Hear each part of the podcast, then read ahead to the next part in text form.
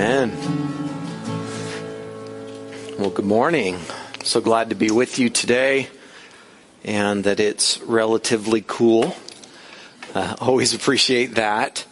Uh, we're actually going to be um, looking at uh, something that comes right out of the uh, metaphors that Scripture uses talking about our faith and the church.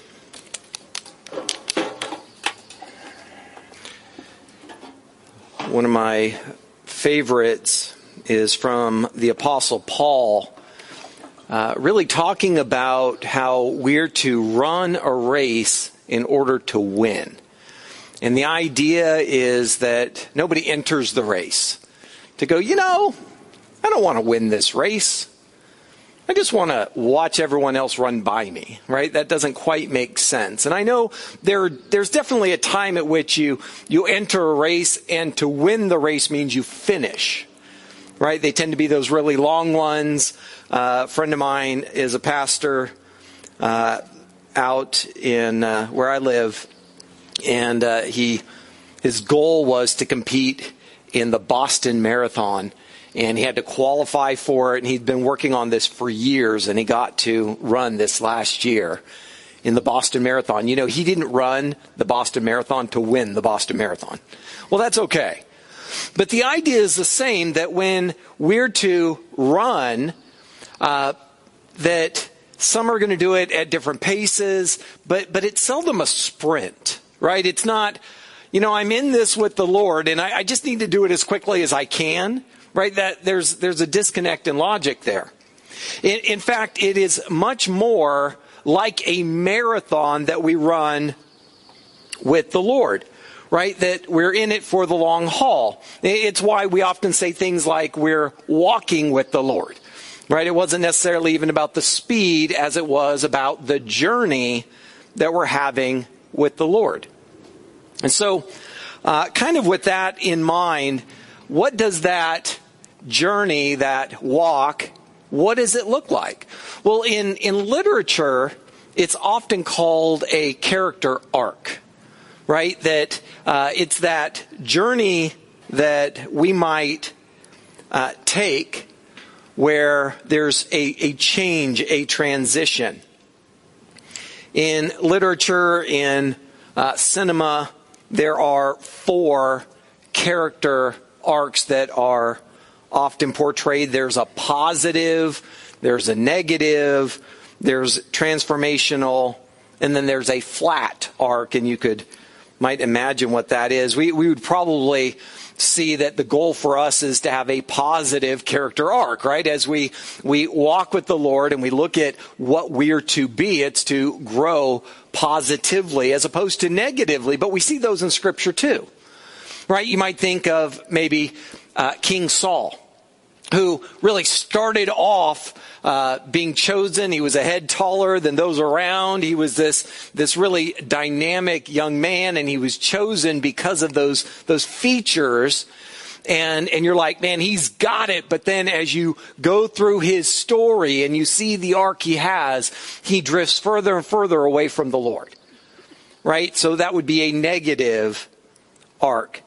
And then uh, maybe there's the, the, the flat arc, and we actually see that uh, at the church in Laodicea that Jesus addresses in Revelation 3:15. He says, I know your works are neither cold nor hot. Would that you were either cold or hot. So because you were lukewarm and neither hot nor cold, I will spit you out of my mouth.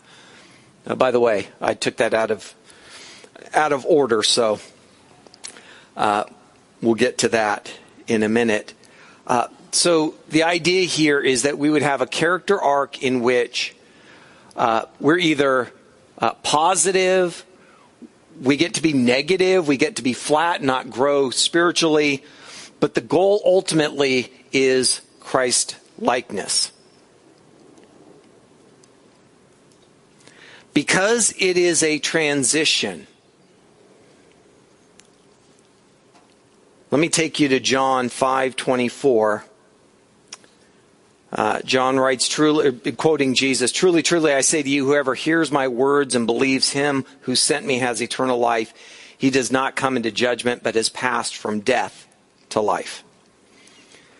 The idea being that our faith then is about belief. In Romans, Paul, really having that same consideration, uh, verse 6 of chapter 10 of Romans, but righteousness is based on faith. Uh, don't say in your heart who will ascend to heaven uh, or who will descend into the abyss. But what does it say? The word is near in verse 9. Because if you confess with your mouth that Jesus is Lord and believe in your heart that God raised him from the dead, you will be saved. For with the heart one believes and is justified, and with the mouth one confesses and is saved. For the scripture says, everyone who believes in him will not be put to shame. And the reason I, I wanted to read those verses is, is it enough just to believe? Right? Isn't that what those verses say? Well, if you believe and confess, then you can be saved. But the question really isn't that simple. It's not just that you believe it, it's who you believe in, and it's what you believe, right? It, it's not enough to go, well, I believe it and I believe it passionately. What you believe matters.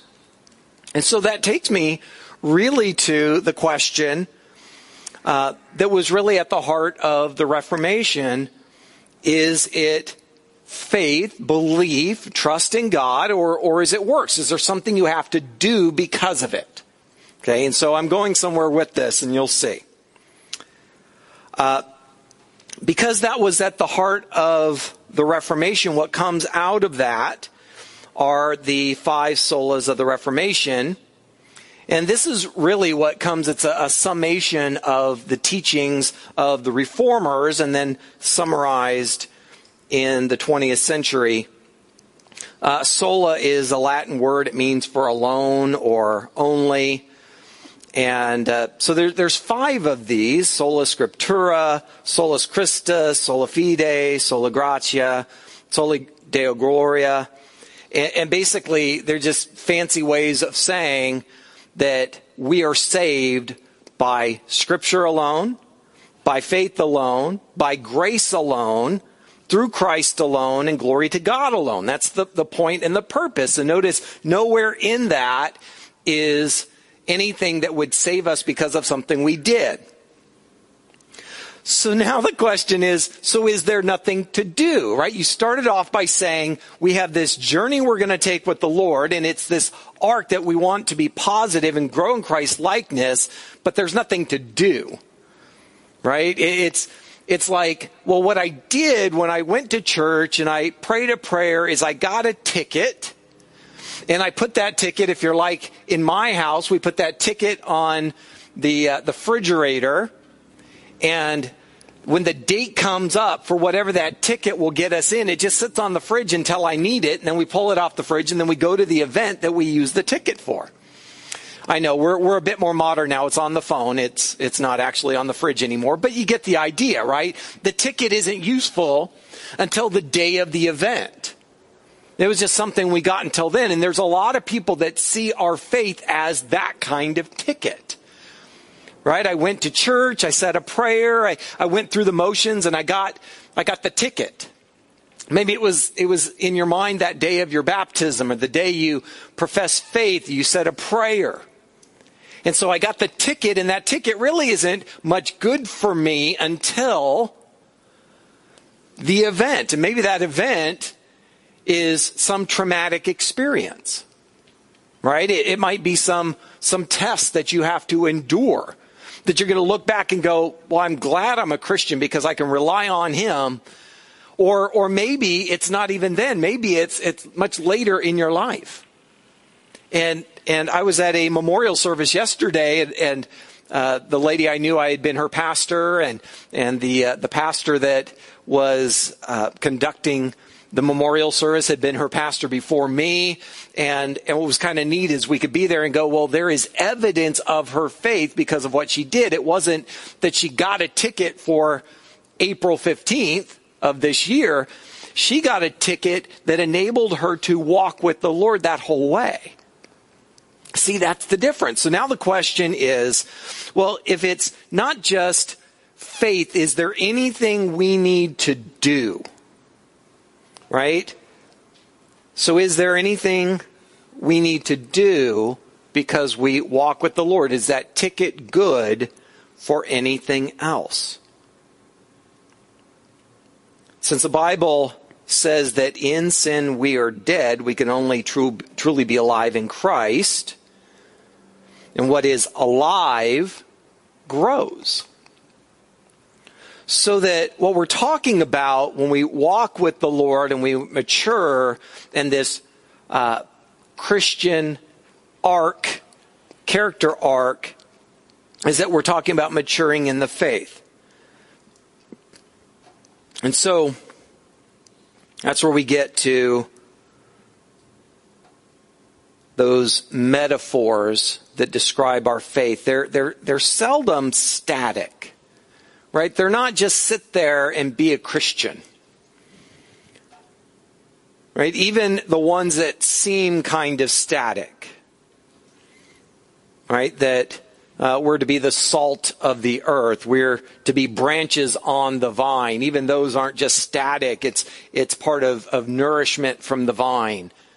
Salting something is supposed to be a verb.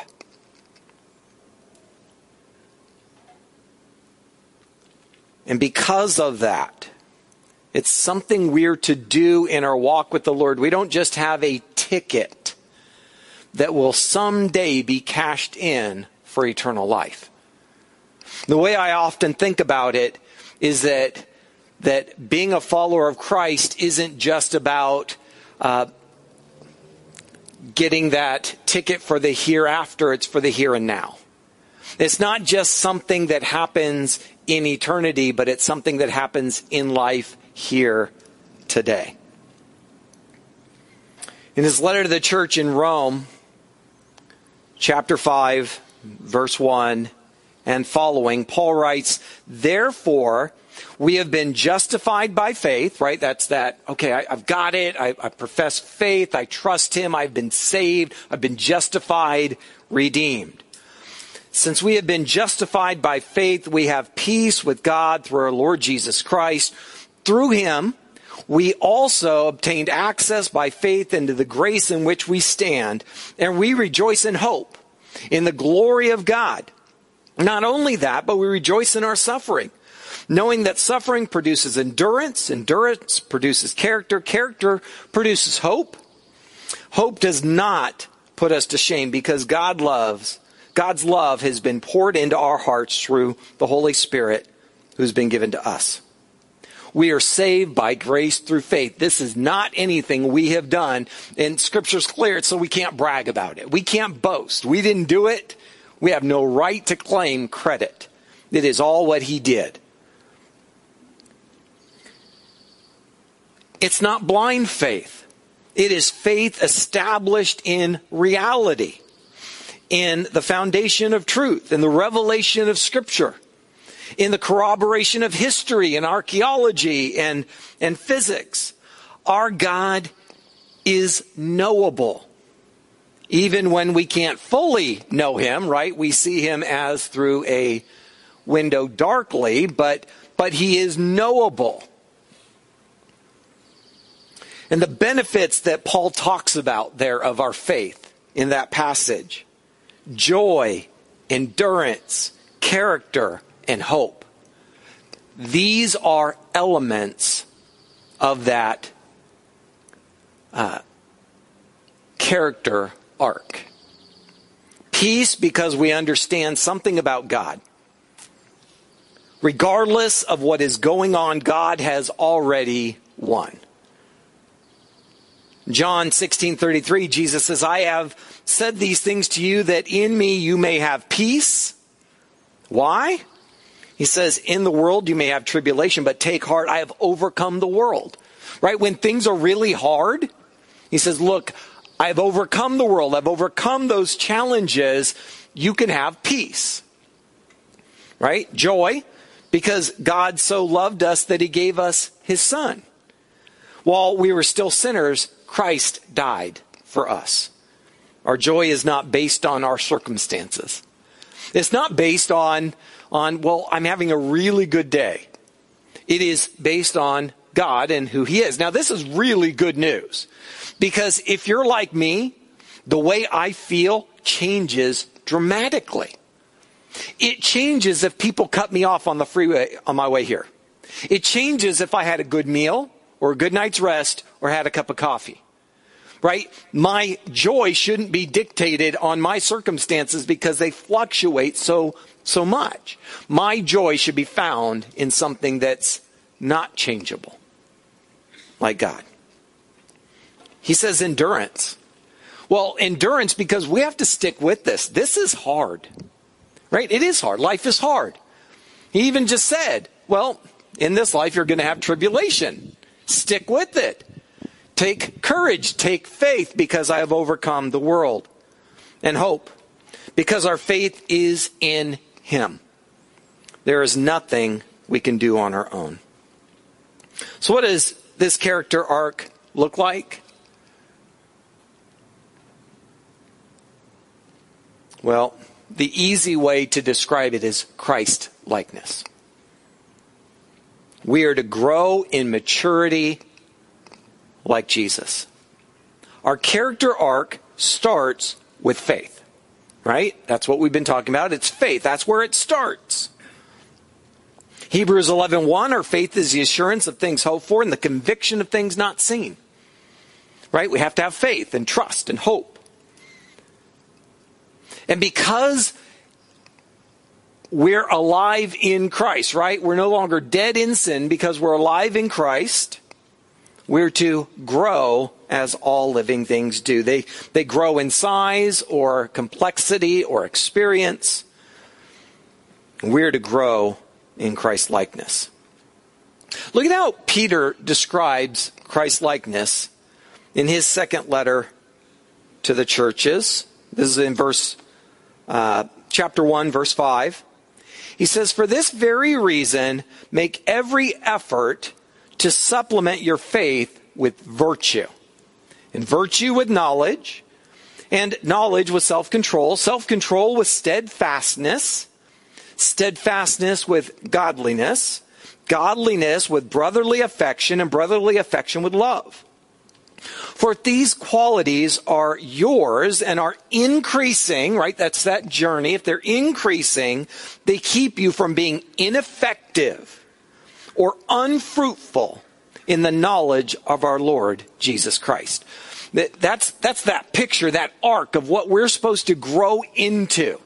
We're going to look at just the first one today, but I want to just real quick skip to the end of that he says, This is why you have to be increasing in these. It's right there in verse 8. These things, if they are increasing in you, will keep you from being ineffective or unfruitful in the knowledge of our Lord Jesus Christ. Ineffective, well, have you met ineffective or unfruitful Christians? In fact, scripture says the way you will know someone is in the faith is that they're bearing fruit. Right? It might be fruit of the Spirit. Right? They're growing. They're, they're becoming more Christ-like. It, it might be the, the effect that they're having on others around them as they are growing in the faith and they're utilizing their spiritual gifting to benefit the body, to spread the good news about Jesus. So these are things that need to be growing in us as we grow in the Lord. We're going to focus, like I said, on that first verse. Supplement your faith with virtue. All right, so the faith is trusting in God. He has the power, knowledge, presence, and love to save us. And then we're to add virtue to that faith. Right? So you have that trust and hope and belief and then to that, you add virtue. That's the first thing that's added to your faith.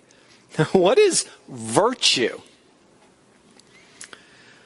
Uh, the Greek word for virtue here, it's uh, arete, it, and it and it has a uh, it, it, means moral, but it also comes from the word that means male or strength.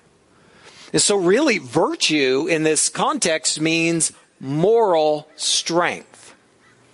That if you have faith and trust in God, you are then going to grow moral strength.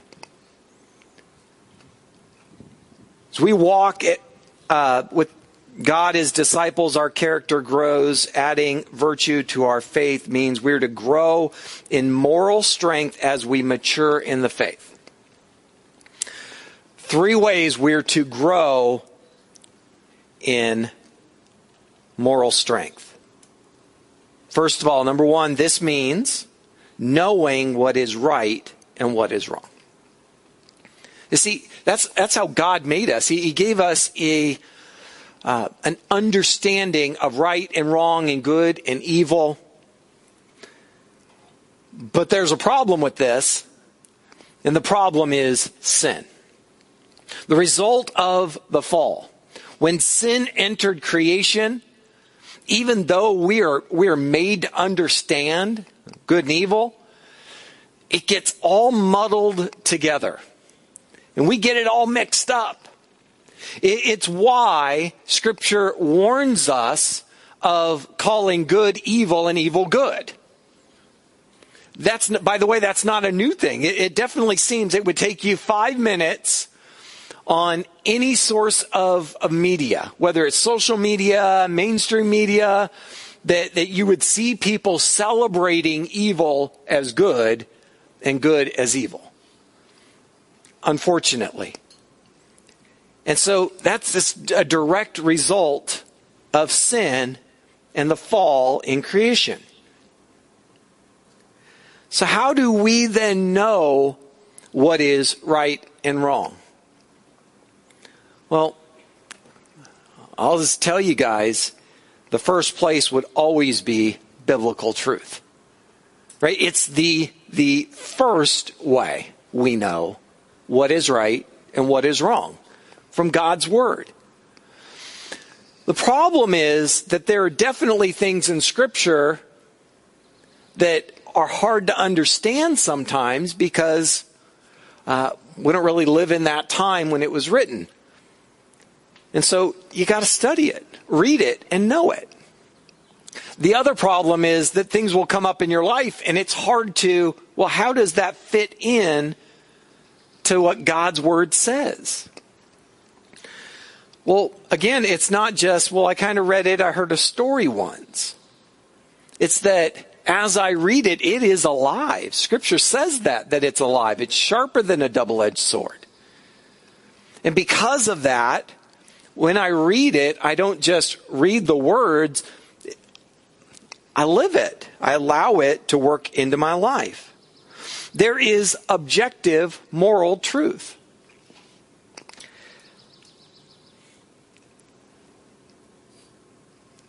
and that there are going, there's going to be truth that's just not very popular at times. And it's important to understand because many would say morality is relative. But how dangerous is that? Because you would need a simple majority to decide if something was right or wrong. Okay, well, let's be conservative. It's not just a, a majority. We, we go for, you know, two thirds, a supermajority. That's what's right. Well, even that doesn't make sense. If it was wrong in sin and evil 50 years ago, it is today. And if it was evil then, it's evil today. And if it's, and if it's good today, it was good. Then, no, it doesn't work that way. You can't just decide. See, what is right is right and what is wrong is wrong. And it's why we need an objective source. And we go to God's word for that. Most people know what is right and wrong. And it's not based on public opinion. Number two, right? So you know what is right and wrong. Number two, uh, utilizing the resources you've been entrusted in favor of what is right. Right? If it's right, you're going to then put what you have into it. And so the way I describe it is, is resources. Well, that's called stewardship, right? The biblical word is stewardship. It means the things to, that you have been given stewardship of, responsibility for. You're supposed to utilize those, put those into practice in service of what is right and good. This just means use your stuff. Use your position. Use your influence. And there are times when you go, I don't have much stuff and I don't think I have much influence and I don't really have a position. Yeah, you do. You just may not be aware of it, but you do. And you utilize those things for good. It means speaking the truth when it's necessary. And then uh, number three there is doing right even when it's difficult, costly, or unpopular. Right? So, so moral strength, right? As you grow into Christ likeness, you're going to add to your faith moral strength, virtue. And that's going to mean doing something even when it's unpopular. Well, if you do something that's unpopular, it's going to cost you. It's going to cost. What will it cost? Well, I don't know. It's going to cost you something. It might cost you some time, right? To do what is right might cost some time. It might cost you money. Financially, you might have to actually financially step up and go, it's going to cost me more to do it right. It's going to cost me more not to to cut corners. It's going to cost me more to help in this situation. What else might it, it might cost a job, right? You might have to be the one to speak up for what is right, and it costs the job. It might cost your reputation. Yet we're always being told to do what is right and to worry about what God thinks of us instead of what others think of us. These things might very well be in conflict with other parts of Scripture. And this is the hard part because it's why we need people that are further along in their walk with the Lord and their character arc than we are. So that they can go, okay, I've, I've been there, I've, I've dealt with this, and here's what I recommend. Because when those things come and they seem to be at odds, you need someone to help you walk through that. Well, what do I mean these things might be at odds? If, if you're supposed to stand up for what is right, is it possible that, that you could be then in conflict? I'm, I'm thinking of Colossians 3.22 where we're told, maybe you don't feel like this is you, but we're told servants obey your masters. That might be employee obey your employer, right? It might be students obey your teachers or the school or, or something like that. It might be, here's what the government said and we're at odds with that. And, and how do we stand up for what is right when it seems to be at odds with what the government is telling us? Right? That's why we need mature believers to help us walk through that. Uh, how about obey your parents? Right? Is it possible that obeying your parents could then be at odds with, with standing up for what is right? Possibly. Or be subject to the governing bodies in Romans 13:1.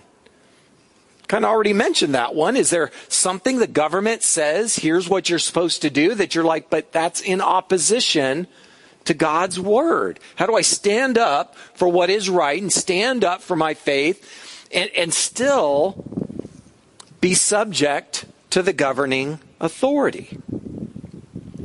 So it might very well cost.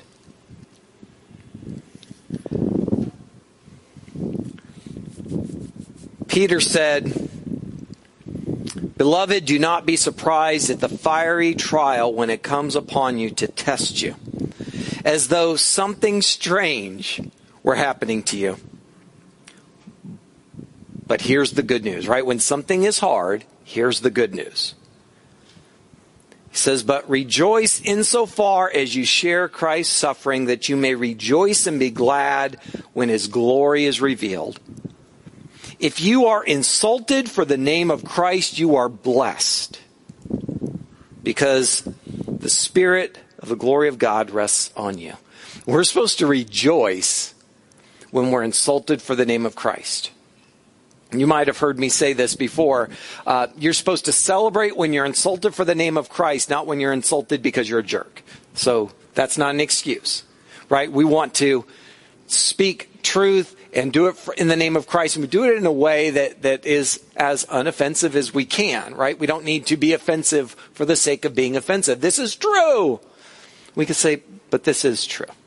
There's a difference between those. Or in John 16:33, I have said these things to you that in me you may have peace. In the world you will have tribulation, but take heart, I've overcome the world. Right? So we have that hope. If our character arc is to be positive, we're to grow in Christ likeness. Paul tells us to do this. Philippians 4 8 and 9. Finally, brothers, whatever is true, whatever is honorable, whatever is just, whatever is pure, whatever is lovely, whatever is commendable, if there is anything excellent, there is anything worthy of praise, think about these things. What you have learned and received and heard and seen in me, practice these things, and the God of peace will be with you. So, depending on where you're at in the walk, your walk with the Lord and your character arc, some of these things you might go, that's where I'm at. I need to work on that. And some of you might even be, you know what, I'm still kind of new to this, and you might be at the at the front going, I need to make that decision today. And if that's where you're at, you need to make a decision today to follow Christ, then, then I would encourage you, it is worth it. So hopefully you didn't go, wait a minute, you just said it's going to cost something. Yeah, I know. That's because that's what Scripture says, right? Before you build a tower, you have to consider what it's going to cost. Otherwise, you're going to start and then get halfway through and go, I'm out of money. Right? So when you walk with the Lord, you have to consider the cost. And so as you count the cost, what does it mean? And so we talk about it that way. But I'll tell you this it's always worth it. Why? Because we're not just talking about, well, I got a nice church to go to.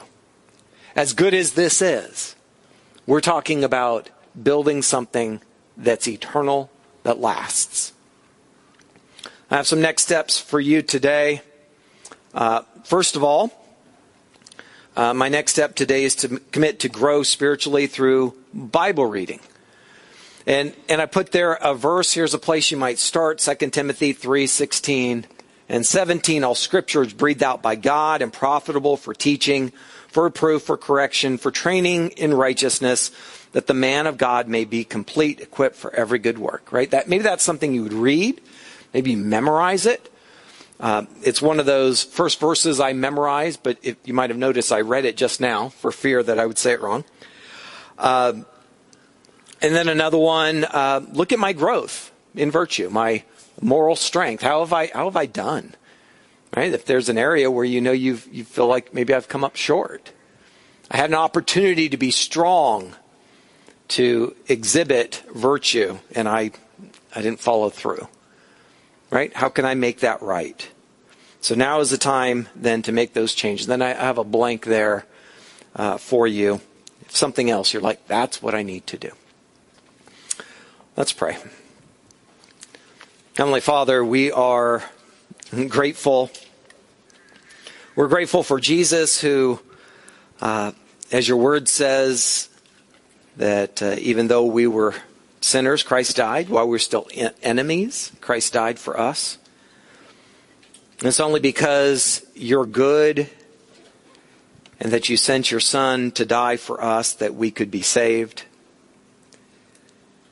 And that because it's a journey, you want to grow us and change us, help us to become more like Jesus, that we would do better. Father, we'd have an understanding of what uh, adding virtue, adding that moral strength to our faith looks like. And that there's going to be times when it is a challenge and it's hard. Help us to do better every day. That we'd be able to look back and, and see how you've grown us, changed us, worked in us. Father, we thank you for the privilege it is to walk with you. Help us to be more like Jesus and to honor you. We thank you and pray in Jesus' name. Amen.